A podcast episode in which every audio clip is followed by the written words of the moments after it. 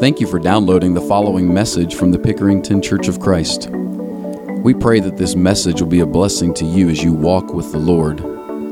For more information or to find additional resources, locate us on the web at pickeringtonchurch.org. Enjoy the message. Boy, I'm so glad to be up here today.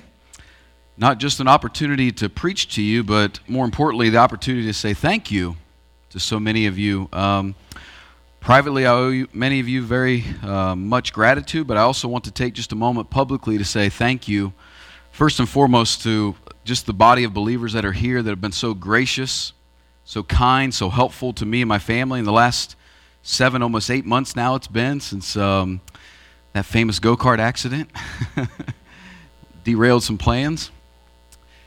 And I am getting better. Uh, I think I'm getting better a little bit. My arm's starting to work a little bit more. Um, I'll save all the weakness jokes for my bicep later. It's, uh, it's been that way for my whole life, but uh, now I can feel it even more. And I just want to take a quick moment to say thank you very much. You know, since Thanksgiving, when I had the last round of surgeries and knew that I was going to be out for a while, Matt and I had sort of a scheduled kind of game plan, knowing how long it was going to take me to come back. And I kept thinking about what would I preach about when I come back, and this story about returning with gratitude just kind of kept coming to my mind, and I want to make sure I take the opportunity to return back, not just to the Lord, but to you to say thank you very much. Um, you've lifted me up, you've cared for me and my family, you've prayed for us, you've supported us, you've sent cards, not once, but many times, you've given gifts to us, and um, all of that in combination has been just an amazing amount of support and encouragement in this very difficult time for us. Um, the way you've prayed for me and my family has helped. And when I say prayed with us and for us, I mean that. There are many days when prayer was difficult. I'm not sure I was praying the right way or I was even praying with the right heart. And I know that the prayers of the saints not just surrounded me, but lifted me and my family up. So I thank you um, very, very much for all of your support. I want to take just a moment to say thank you to our elders who have been so kind, so gracious to my family during this difficult time please, on my behalf, say thank you to them for me and my family. Um, they have not just offered support, but reiterated support, continue to remind me of the, that the support that exists that's there.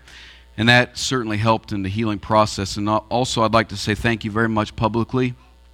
Told him privately, but thank you to Matt. Um, on a dime, he pivoted, stepped in, preached um, very well for us, and was so helpful to me. He didn't just fill our pulpit, he fed our souls and uh, took us on some really good studies. So, on my behalf, too, would you please say thank you to Matt? And I'm deeply indebted to him, and I thank him so much. Okay, this story, who's it for? If you're an outcast, it's for you. If you feel like you don't belong, this story is for you. If you are suffering immeasurably, this story is for you. If you feel like you can't catch a break, just things pile on top of you after one after another, this story's for you. If you're lonely, isolated, afraid, anxious, worried, this story's for you.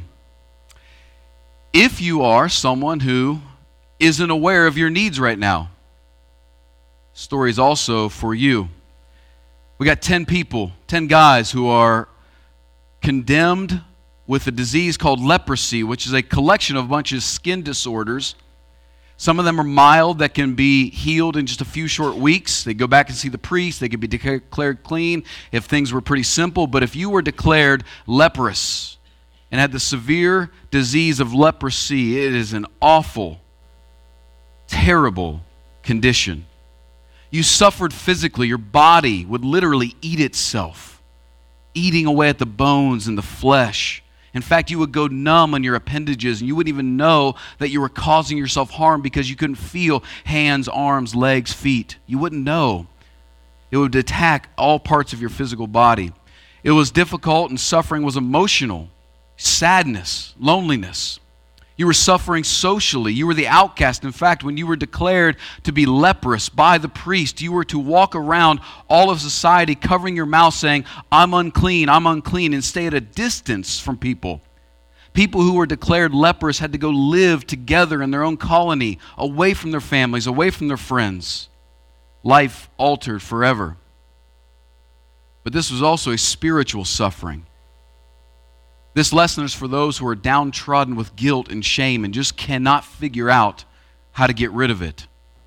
You see, leprosy was seen as a divine judgment, meaning this when you got leprosy, people wondered, What did you do to get it? Because you deserve it. And so, in the community, when you were a leper, you weren't just suffering physically or socially or emotionally, you were suffering spiritually because you were judged, you were condemned. From God Almighty, you were guilty. You are where you are, who you are, and the condition you are in because of what you've done. And leprosy said, You can't escape it. It's pretty bad. And so, Jesus in this story is going to show us with demonstration and what he says incredible compassion that he cares. And that's important you know that about God, that He cares, that He loves you. But He's also going to demonstrate incredible power. He can do something, He can make a difference, He can change their lives. And so as we jump in and we learn from this story, let's start where it very began, at the very beginning. It starts with the cry of the lepers, their cry. In verses 11 through 13, we see Jesus here in the last months of his life, okay? So from Luke chapter 9, verse 51, says that Jesus set his face, he resolved in himself to go to Jerusalem. And we're a few months away from his crucifixion. And Jesus would make about three journeys into Jerusalem for a few of the feasts. And in his journeys back and forth, he is healing all kinds of people. In fact, John tells us that the world itself could not contain the amount of books that need to be written to tell you everything Jesus did. He was healing, saving, serving, caring, teaching and he had set his face to the crucifixion. He knew it was close, he knew it was near. And on one of these journeys, this is probably the last one out of Jerusalem and then to come back um, in his life. Probably at this time, he's already um, raised Lazarus from the dead and he's leaving from that place in Bethany, going back out to Galilee for just a few moments, and he's going to come back to his crucifixion. So his death is probably three to four weeks away at this point. He comes into an unnamed village between Samaria and Galilee. Jews live there, Gentiles live there, Samaritans live there. It's sort of a mingled sort of village. And he walks in, and there are 10 lepers, and it points this out that they stand at a distance from Jesus, probably the distance from me to Rodney. Okay, so if you can picture the back corner of the auditorium, Jesus is walking in, maybe down the road, and they're off to the distance. They're holding their lip. They're saying, We're unclean, we're unclean. And they see Jesus. And the story starts with them crying out to him. They raised their voice. Now, this doesn't mean that they got loud. When it raised their voice, it doesn't mean that they were screaming loud because at this point, as lepers, they probably had lost a lot of their vocal power. If you want to go find out what this is like, go talk to Abby today. She's not allowed to use her voice. She's had some procedure on her vocal cords, so she's kind of raspy and quiet. This is probably what they were going through because leprosy was probably already attacking their vocal cords. So they were raising their voice, but barely being able to get out a scratched word, which this means that they were with all their might. With everything they had, they were crying out to Jesus. And there's three things you see about their cry. First of all, their cry was specific. They said, Jesus. They weren't standing together on the corner of the street saying, Anybody out there? Can somebody please help us? Is there anybody that can come make our life better? They weren't generically just crying out to anybody who would listen. They said specifically to Jesus. They probably didn't know him personally, but they were very familiar with him. His reputation had gone out. They weren't just generically crying to anybody, they wanted Jesus to respond to their need. The second thing about their cry is not just that it's specific, but it was also submissive. You notice they say, Jesus, Master. They don't say Jesus, Healer. They don't say Jesus, Friend. They don't say Jesus, Teacher, Jesus, Prophet. They're not talking about any of the other titles that this man has been called in his life. They call him Master which means they're giving him honor. They're recognizing him as authority. And they're saying, We believe you have power. Jesus, Master. Now, this guy Jesus had a reputation in this area that was pretty well known. By this time, he's about two and a half, three years into his ministry, and he has done a lot of things in a lot of places, and his reputation was going all over that region of the world. People knew about him, they had heard about him. And can you imagine what they had heard about Jesus? There definitely was some good things. Like this guy Jesus saved this wedding, he turned water into wine. How cool is that? This guy, Jesus, healed a guy who couldn't walk. He made a guy who couldn't hear be able to hear. They had heard stories about Jesus, that he was doing some good things, but they also probably heard some stories that Jesus wasn't a good guy. You know that Jesus, he does things that are against the law. He heals people on the Sabbath. You're not supposed to do that. You know that Jesus, his disciples, they don't even care about God and his law. They, they rub grain between their hands and they eat and they work on the Sabbath. What's wrong with these people? So these guys, these lepers, had probably heard good things about Jesus and bad things about Jesus. They opted to test the good that they heard, not just believe the bad that they had heard. Now listen, look at me. There's a great distinction in how you relate to Jesus to get that point. Most people have heard bad things about Christ, about Christianity. It was like Buddhist, or was it Buddha or one of the Dalai Lamas, I can't remember, who said, Your Christ I like, it's your Christians I can't stand. You know, they've heard bad things about Christianity. But the difference in these guys is that they opted to test the good that they had heard about him. That Jesus, as you've heard today, sung and prayed and communed over. We've said things about Jesus today. He can change your life, He can make you guilt free. He can make things better in your world. We've said good things about Jesus, and these lepers tested the good, didn't just revert back and believe the bad. They gave it a shot. So they were submissive to him. The third thing about their cry, specific, submissive, it was also very sober. Here's what I mean by it being sober. Look what they ask Jesus for Jesus, Master, one question have mercy on us. It was humble, it was simple. You know, people approach Jesus all kinds of different ways in his life for all kinds of different reasons. It was really basically just based upon what they would want. People approached Jesus skeptically to test him, they approached him deceptively. They approached him selfishly. They approached him all kinds of different reasons, but these guys are approaching Jesus with a sober request. Please, Jesus, just have mercy on us. And the way that you approach Jesus, the way that you come to Jesus, is largely dependent upon what you actually want from Jesus. Are you seeking to prove him wrong? You'll probably come you know, deceptively or skeptically? Are you seeking just to get a benefit from him but not have a relationship? You'll probably seek him selfishly. Hey, can you fix this or that and go on your way? But if you're seeking him for salvation, you come to him and you beg for mercy. You see, those of us who come to Jesus for salvation, in my experience, there's one very simple yet difficult difference in how we approach Jesus. So we're narrowing this down to a group of people who approach Jesus to actually have life in Christ, salvation, to become a Christian. But there's one difference between the way that we approach Him. And that is do we ask Him for help or do we beg for mercy? There's a big difference. I want you to think about this. You see, when you don't understand algebra, you ask your teacher for help. But when you fail the test, you beg for mercy. When you need to change the battery in your car and you only got two hands and you need a third, you ask somebody for help. Hey, can you hold the flashlight while I work on this? But when you're broken down on the side of the road, you're begging for mercy.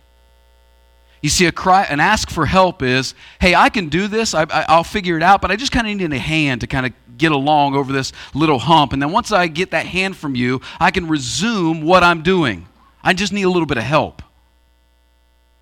To beg for mercy says, I'm over my head and I don't know how to get out of this. And if you approach Jesus saying, Can you just give me a little help?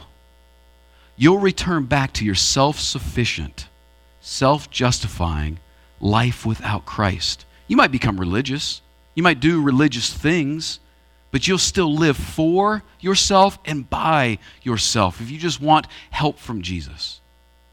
But if you understand your condition and where you really are that you have you haven't just needed help on your homework you failed the test. You beg for mercy saying i'm over my head. I need help. Beyond my help i need your mercy. My guilt and my shame is too much. Please help me. So it starts with their cry that they need mercy from jesus specifically because he has the power. Now let's look at the second part his commandment. What does he tell them to do? And here's where it gets really interesting so they cry out to Jesus. They've probably even heard the story that's recorded in Luke chapter 5 where Jesus healed a leper on the spot in a moment, healed him. And so they say, Okay, Jesus, please heal us. And it says in verse 14 that Jesus saw them. Now, Luke is not flippant with the way that he writes this story, he is not careless in the way that he writes it. He doesn't say when they cried out, Jesus heard them. He says Jesus saw them meaning he looked into them, understood them. Luke is trying to convey to you that Jesus felt their situation, understood their plight.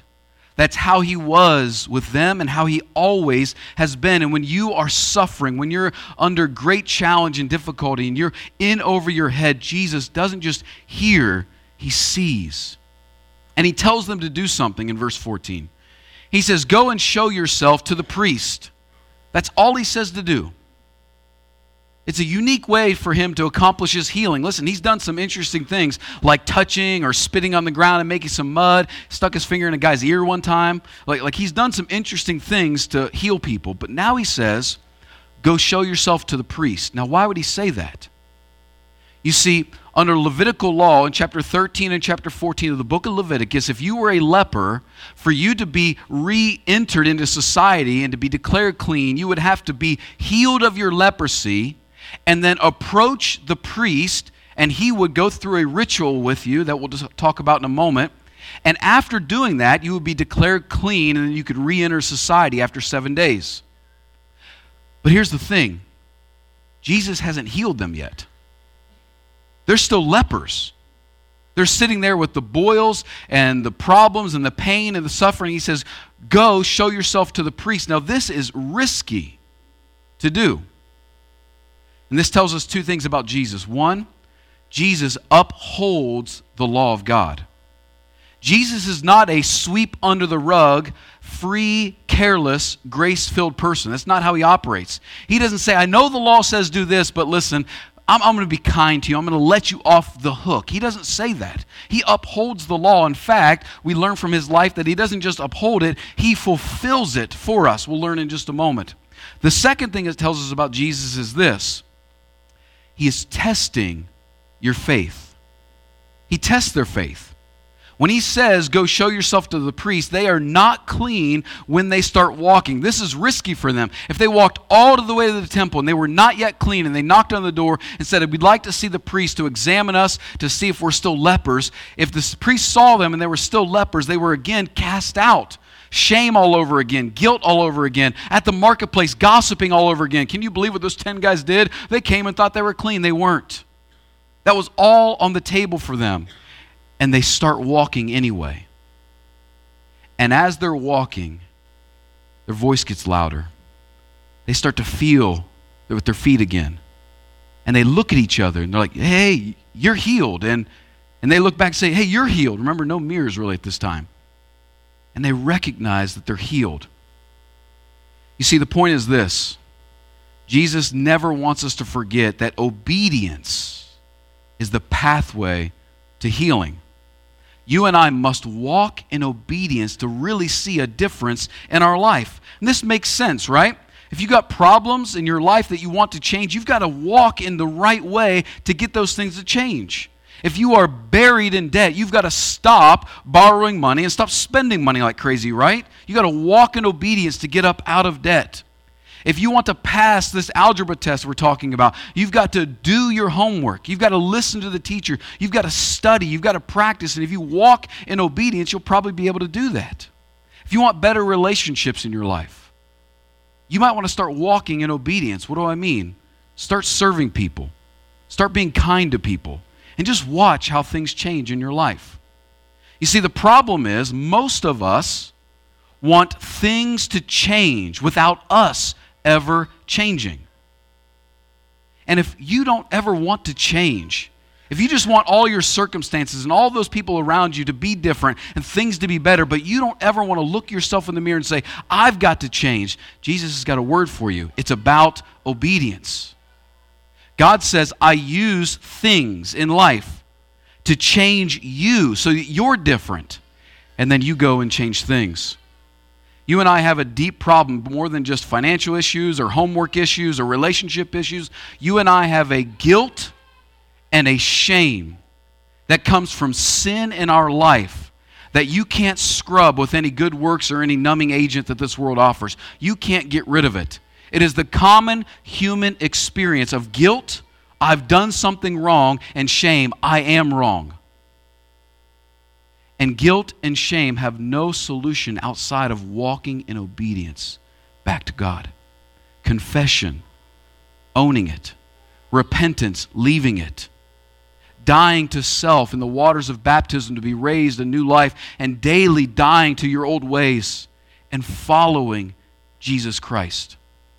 Obedience is the path to healing, and Jesus tests them to see if they're obedient. He says, Go, show yourself to the priests, and they go. Let's finish the third part of this. We see their cry, we see his command, and it finishes with real, genuine conversion. All 10 of the guys are healed, and they're heading on their way to God's temple to fulfill God's law, right?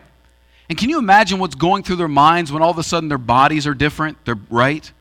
Just imagine for a moment all the things they're thinking about, all the things they're going through their head.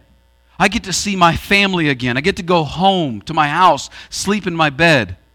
I get to go back maybe to a job and earn money and not be in poverty anymore. I get to actually have social interaction where I'm not the outcast anymore. Their whole, their whole world is changing. Imagine how the wheels are spinning for them in their life. They cannot wait to get to the temple because the priest holds in his hand the ability to say, Welcome back to our world. And yet there's one guy who pivots on his heel and runs back to Jesus. And as he does this, the others probably saw him. They probably even heard him. And it says this time now with a loud voice, meaning this was audibly very loud.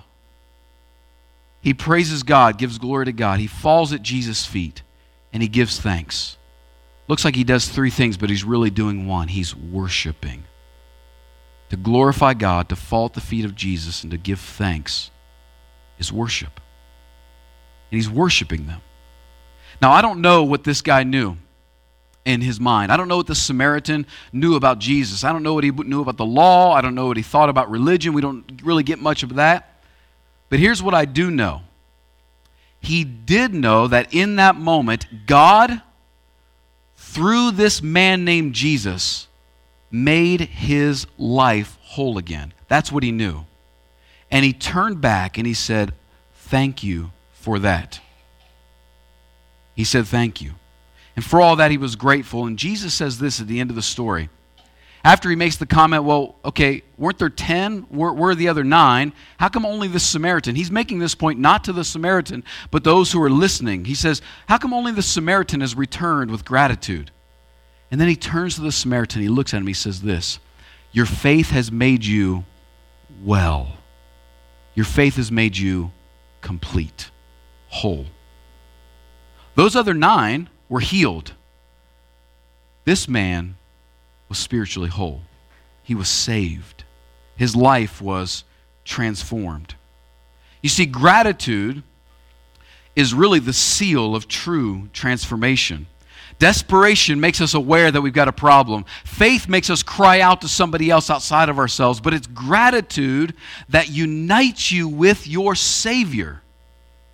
The irony of all this is that what this man needed was not his leprosy to be gone, but to be united with Jesus Christ. He could have died a leper in faith of Jesus and been saved.